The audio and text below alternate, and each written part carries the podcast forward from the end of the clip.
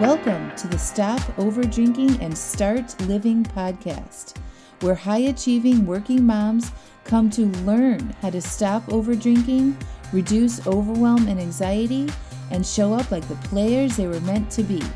I'm your host, Angela Masenik, and let's dig in.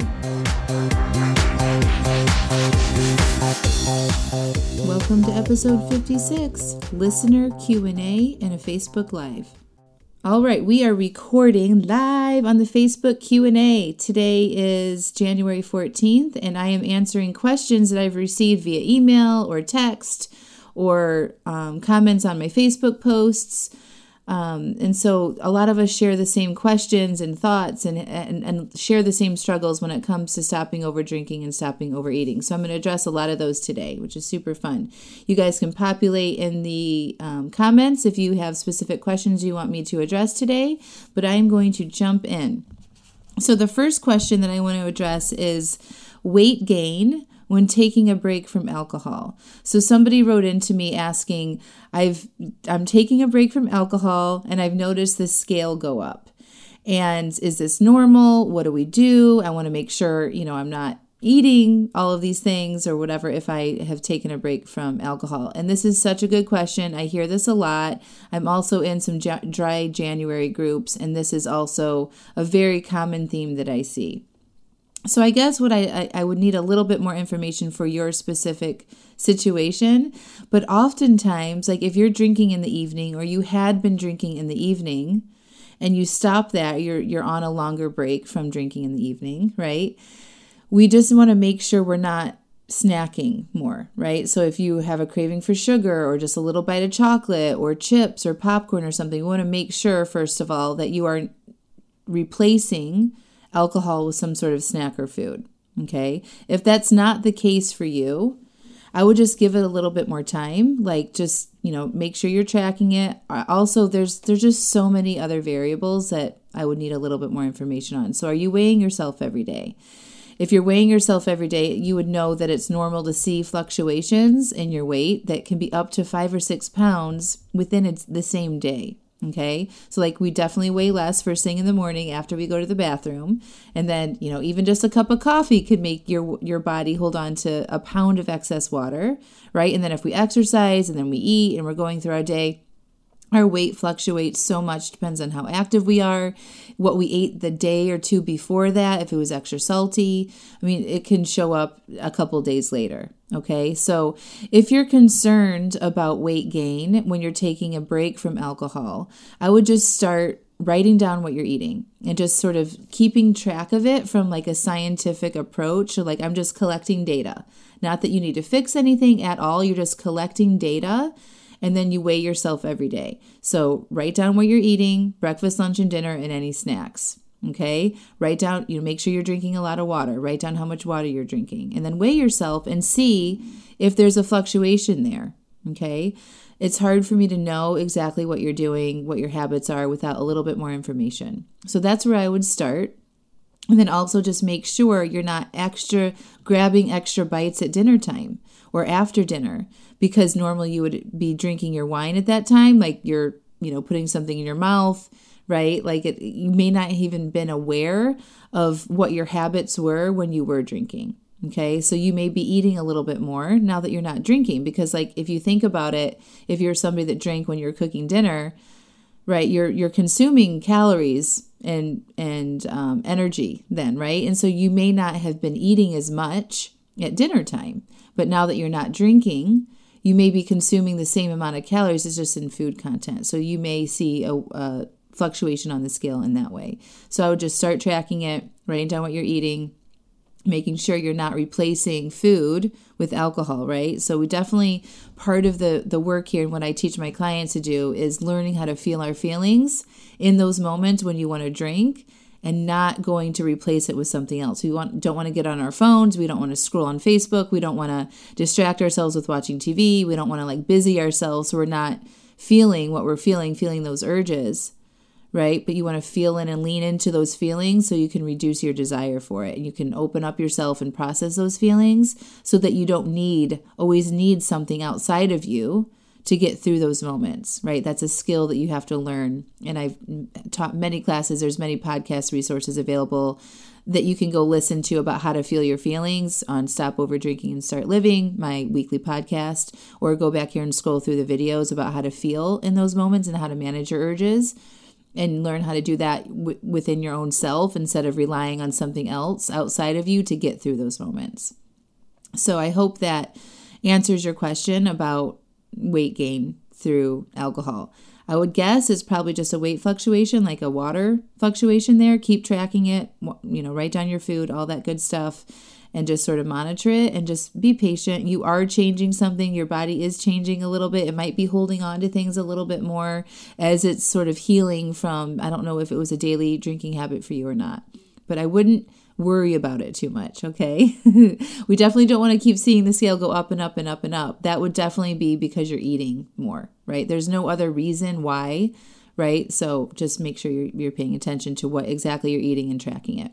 From a scientific approach, not like there's something wrong with you that you need to track points or count calories or any of that. Just collect data for a week, write down exactly what you're going to eat, or I'm sorry, write down what you are eating without judgment and then weigh yourself, and you will notice if there's a variation there. All right, the next question is what to say to people when you're cutting back on, on drinking or taking a break from drinking and it's not following the AA program? this is such a good question. Thank you so much for asking. So, I get this a lot, right? So, like, what do we tell people if we're trying to cut back? And especially if we have family members or friends that have gone through the AA program and that, that has worked for them and they're very passionate about AA or they feel like AA is the only way and you can't, you know, be somebody that moderates, right? So I don't teach abstinence or moderation. What I teach and coach my clients on is that you are the one that knows the best for you, right? And you, you can have any kind of relationship that you want with alcohol and that you are always in the driver's seat and always in control of that. Okay. So, with my clients and what we do in our program is we experiment with all different ways. We sometimes we take long breaks, sometimes we have moderated drinks. Like we plan to have one or two drinks a week, right? And we see what that experience is, is like and we learn and grow from that. So that no matter what situation you're in, right? You know how to handle it. You know how to not have drinks. You know that you can have one or two drinks without this overwhelming desire for more. And we practice doing that so that you feel like you have supported yourself in any type of situation. And you can go out socially, you can be with your family and friends and not have any issues, regardless. And there's no fear about in the future that you can't be somebody that ever drinks again.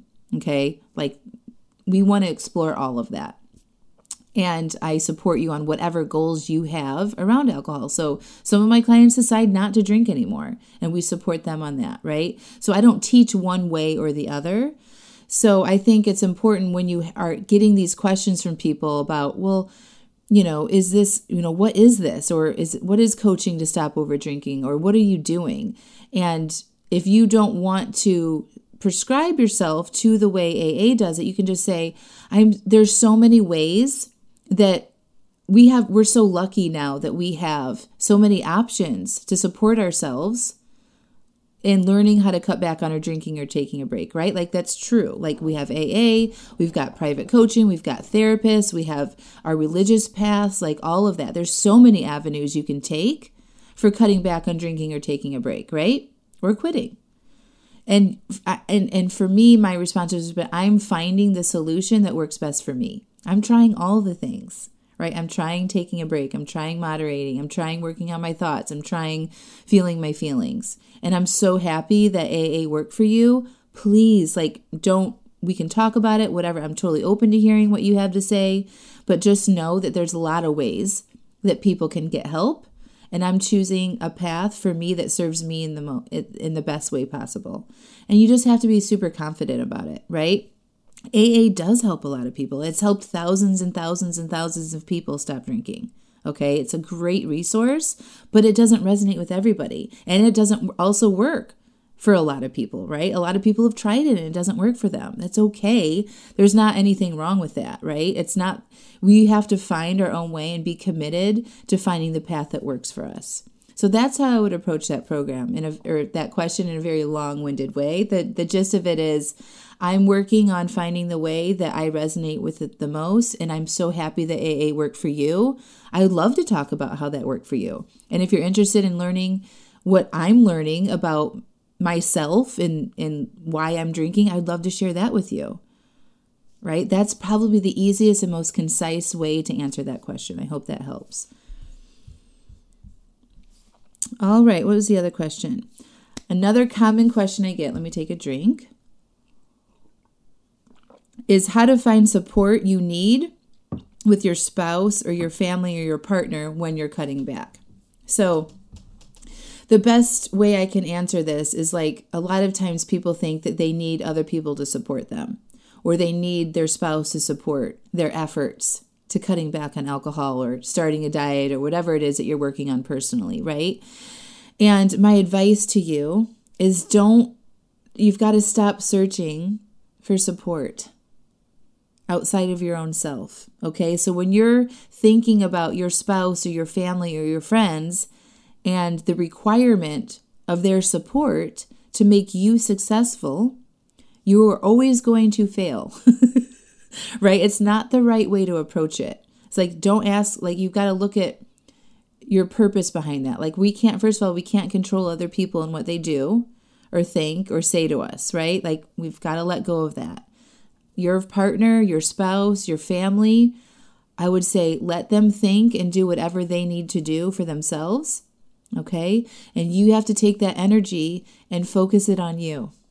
All right. So instead of looking for support outside of you and saying, How can my family support me? Or what if they don't support me? Or I need my friends and family to support me on this, otherwise I won't be successful.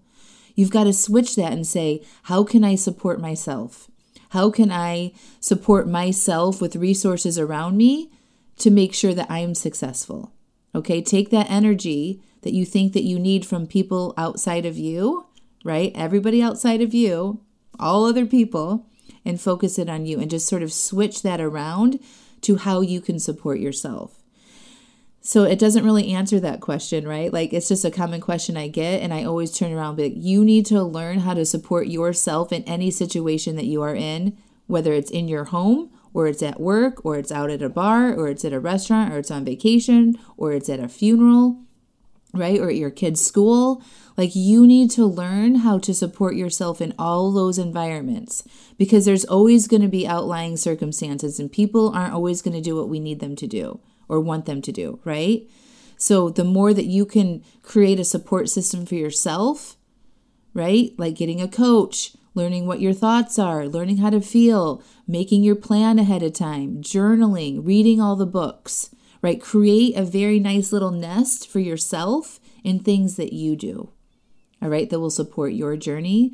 And when you focus your attention that way, the rest of it will just kind of fall into place. I promise, I promise every single one of my clients' husbands or spouses has followed along and ended up being so supportive when when my clients including myself as my own client and my own husband when i took that energy and focused it on how i can support myself with like the little nest of support and took that energy and did that for myself, they always just kind of follow along, right? Because they're seeing you have great results and have your own back, and your confidence starts exuding, right? And you start feeling better and looking better and not drinking and eating as much and dropping weight. They're like, holy shit, what's going on? And then they follow along every single time. Okay. But you got to let them just do them and love them no matter what. Let them drink their beers, let them have their cocktail, let them eat all the food. Okay? You take that energy and you focus on you. And how can I support myself when other people are still doing what they're doing? That is the way for freedom. That is the way to know that no matter where you are or who's around you, you've got your own back and you don't need anybody else to do anything. That's being totally in power and in control. Such good questions. Yes, focus it on you. Number one takeaway there. Okay, and the final question I've received, and please, if you have any other questions about anything that I've mentioned, please just type in the comment box. But the last question was improving how to talk to yourself. So, how do we improve how we talk to ourselves? And I would say the first part of that is just getting aware of how you're talking to yourself. So, what are you saying to yourself is the first step. So, I would recommend journaling. What do you think about yourself? Is a really good question, is like a journal prompt to like right at the top of the page, what do I think about myself? There's Edie. Um, and then, you know, you dump your brain out. Okay, so dump out and understand and bring to the surface all of the thoughts that you do have about yourself. And it's very eye opening. If you need to dig a little bit deeper, you can ask yourself questions like What do I think about myself and my capabilities to stop over drinking? And watch your brain deliver all these answers to you. And then you can look at that and notice how awful those thoughts are, right? Our brain likes to go to the negative right away on the first response. And then you can start changing it. So if you want to improve the way you talk to yourself, you first have to get aware. Okay, dump your thoughts on a piece of paper and then go back and look at them and say, okay, I know if I keep talking to myself this way, and if I believe Angela and what she's saying that our thoughts create our results in our lives, these negative self talk I'm having to myself is going to create more of a negative result for me in my life. Okay, so if you have beliefs like I can't fix this, or I always start something and never finish, or I go on the off again, off again cycle, on again, on again, off on again, off again cycle repeatedly, or I, I think that this is going to be the last time I ever have to lose weight or stop over drinking, right? But I always go back to my old ways. If that is beating yourself up, that's having a negative outlook about your own capabilities to permanently solve issues. Okay, so we have to be willing to uncover that. And oftentimes it's hard for us to do that on our own. So I highly recommend if you have an issue with beating yourself up and you have a lot of negative self talk, you really consider hiring a coach that can help you uncover that for yourself or join a program that will help you improve your own self talk to yourself. Okay. Another thing that I recommend you do is just start being aware. Like tell yourself, I'm going to start being aware of how I talk to myself. And when you notice yourself talking that way to yourself, like, I suck, why, why is this so hard? I can't ever finish anything, right? What's wrong with me? I'm disgusting. I'm too fat. Like, all of those thoughts, when you notice them, you have to stop it. You have to say, we do not talk to ourselves anymore like that. Like, imagine you had two children and one of your kids was talking to the other child like that. Would you allow that? No, we would be shutting that shit down right away, right? Like, you do not talk to your brother or sister like that, right? We have to do that to ourselves. We have to mother our own brain. Okay? So when you find yourself talking that way to yourself, you have to immediately say, We don't talk to ourselves like that anymore. Don't cuss at yourself. right? Be just just be firm and loving. Be like, that is not a way that I want to talk to myself anymore. And we are not doing that. And like literally redirect, like go look at the dog, go look outside and, and, and think about the weather for a second. But you've got to interrupt that path when you find your brain doing that to yourself and not allow that anymore in your head at all. So I did this at the very beginning of my journey as I shut it down. I'm like, I am not doing that. That is not allowed in this space anymore. And you have to be very firm and committed to doing that and conscious, okay? So stop it, commit to stopping beating yourself up, and then changing it. What do you love about yourself? What is amazing about you that you actually believe and like right now? And like make a list of all those things and reprogram your brain and to start noticing all the things that you do to love about yourself and show and, and notice the things in your life that you like and enjoy that you've created. Okay? And when you fill up your brain with those kinds of thoughts, it doesn't have space for the other shit. All right, so that's my advice for improving the negative self talk. What about poor sleep when you quit drinking in the evening? How long until it gets better? Such a good question, Angie. So, our bodies this is so this is a really good question so our bodies are used to having alcohol on the regular right so like if you're drinking on the regular basis you're drinking on a nightly basis and you have thought you needed it to go to sleep your body's going to start relying on that chemical to go to sleep right i'm guessing though that you are still tossing and turning a little bit you might even be waking up in the middle of the night when you're drinking okay this used to happen to me all the time so i would like drink i would go to sleep fine you know, and then I would wake up at like two or three o'clock in the morning with like sweats and, and heart palpitations and heartburn. And I would wake up in a panic, like, oh my God, I'm going to be hungover in the morning. Okay. I don't know if you've ever experienced that, but my body was used to going to sleep with alcohol. It got used to needing that and relying on it. It was like a dependency, right? And then it would wake up in the middle of the night after I think like the alcohol was like running through my system and stuff, and it was actually a lot of sugar. And I would wake up, you know, in response to it. And then I go back to sleep eventually after I had to drink like two big cups of water. so my body was used to that for many, many years, okay? Especially if I drank more than like a glass of wine. So it took a while for it to come back and to trust and learn how to go to sleep without it and like how to shut down your brain, all that stuff. And then I would also still wake up in the middle of the night. My body was used to waking up even though I didn't have alcohol in it. It was nuts. And I'd wake up in a panic like, oh my gosh, am I going to be hungover in the morning? And I noticed I wasn't, and I'm like, oh, you can go back to sleep. And it took some time for me to trust myself and for my body and my brain to trust myself that when I went to bed, it was for the night. Now I don't wake up at two or three in the morning in that way anymore, but it just takes some time and some patience. I will also recommend that you, like, you know, really um, protect your sleep when it is time to sleep. So if you're taking a break from alcohol right now, you want to like start getting ready for bedtime. So think about if you had a baby, like all of the night nighttime rituals that we do for a baby if we're like sleep training the baby, right? Like we might take a bath and we might, you know, listen to some music and we might read a book. We're definitely not watching TV and getting worked up. We're definitely not not like on technology, right? With all of our dopamines, everything and all that pleasure firing from looking at screens we don't want to do that. So you like want to create a bedtime ritual for yourself. So like you're maybe you're drinking some chamomile tea. tea. You shut off all electronics an hour before you you go to bed. You might read for a little bit. Maybe you do take a bath. Wash your face. Like start doing those sort of nighttime routines.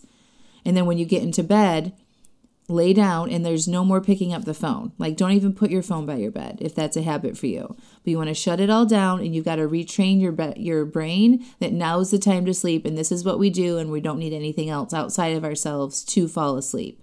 So you might want to do a little meditation or like if you've ever done yoga and just like, you know, sort of relax every muscle in your body from your head to your toe process. Okay. I'm going to relax my face. Okay, I'm going to relax my shoulders relax my arms, and like go through a body scan of relaxing every major area in your body is a way to fall asleep. Okay.